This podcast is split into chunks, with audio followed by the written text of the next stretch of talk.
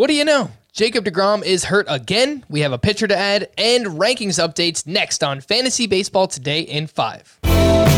Welcome into FBT in 5. As always, make sure to follow and stream us on Spotify. Today is Thursday, June 17th. I am Frank Stampfl, joined by Scott White, and Jacob DeGrom is the best pitcher in baseball when he's healthy. There's no doubt about that. He struck out eight of the nine batters he faced on Wednesday, and then he left with right shoulder soreness. That's now three different injuries that he's dealt with this season. Scott, what do you think about Jacob DeGrom?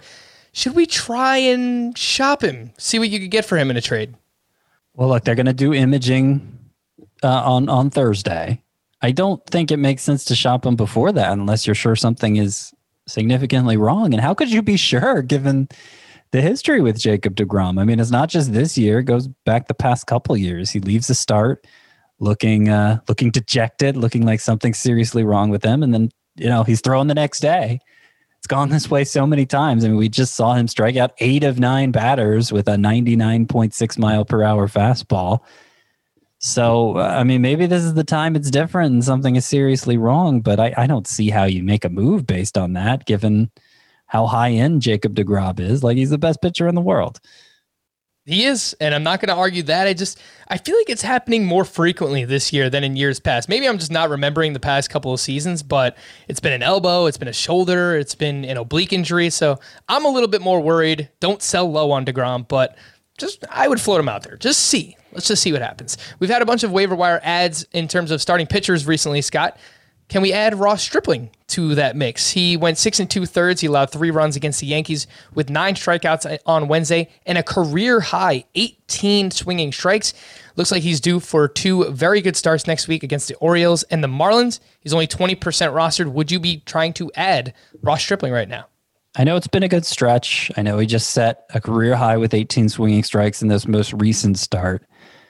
But, you know, it was only like a 10% swinging strike rate for for the rest of this this successful run that Stripling's been on. Um, 245 ERA in his past five appearances. But prior to this start, there weren't a lot of swinging strikes. His xFIP for the year is still 417. His xERA is approaching five. I, it, he doesn't look like he doesn't look like he's back to being the guy he was those good years with the Dodgers.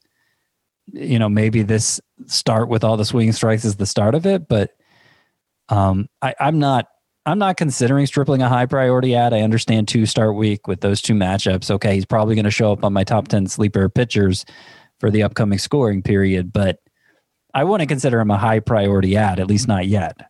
Let's look at some rankings updates. Scott, you made a few moves and you moved Jose Altuve to your number one second baseman in fantasy baseball and Matt Olson to your number three first baseman. Both of them are playing out of their minds in the month of June. Jose Altuve has eight home runs. He hit two more of those on Wednesday. And Matt Olson is batting over 400 with five home runs so far this month. So don't really know if there's much else to explain, but you were very aggressive in moving these guys up. Yeah, I I thought some of these moves were overdue. I mean, Whit Merrifield, other than the first week of the season, he's hit poorly. His OPS on the year is below 700. Obviously, there are a lot of steals there for roto leagues, but uh, I, I don't think he deserves to be the number one second baseman. DJ LeMahieu, you know, he, he deserves to be faded at this point. You got Ketel Marte in that mix, Ozzie Albies. Uh, you know, they're they're pretty good. Albies has hit a lot better since since April. His April numbers really dragged down his season line, but you know he doesn't really stand out in any particular thing. Jose Altuve, uh, he's looking like the guy who set a career high with 31 homers in 2019. He doesn't run much anymore, but 2019 in terms of what kind of hitter he is, 29 uh, I'm sorry, 2020 last season is looking like the aberration, and he deserves to be treated uh, like a near stud again. And then Matt Olson, I mean, we've always known he had 40 homer power. If he's going to strike out 17% of the time, like he's been doing this year, I don't see why he isn't a stud. I would take him over Jose Abreu. I would take him over Cody Bellinger with all his issues. Um, yeah, the only two first basemen I think are clearly ahead of him are Vladimir Guerrero and Freddie Freeman. Scott, let's wrap up with Blake Snell, who put up another clunker on Wednesday. He was at Coors Field, so obviously it's a really tough place to pitch, but three and a third, nine hits, seven earned runs. He's got a 5.72 ERA on the season. I don't know that you need to drop Blake Snell, but his no. start percentage on CBS was still 68% going into the start. I think that needs to be lower.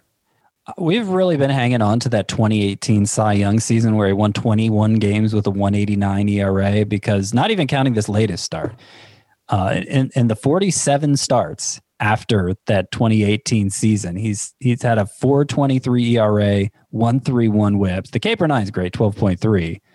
But you know, high ERA, high whip, and that's when with him rarely going the six innings required for quality starts. So I think that's long enough to conclude Blake Snell is is more of a matchup play, one who can be exciting at times, but kind of kind of the way we used to treat Robbie Ray before he had this big breakthrough with the Blue Jays. For more extensive fantasy baseball coverage, listen to the Fantasy Baseball Today podcast on Spotify, Apple Podcasts, Stitcher, your smart speakers, or anywhere else podcasts are found. And thanks for listening to Fantasy Baseball Today in 5. If you enjoyed the podcast, please leave a five star review on Apple. We'll be back again tomorrow morning. Bye bye.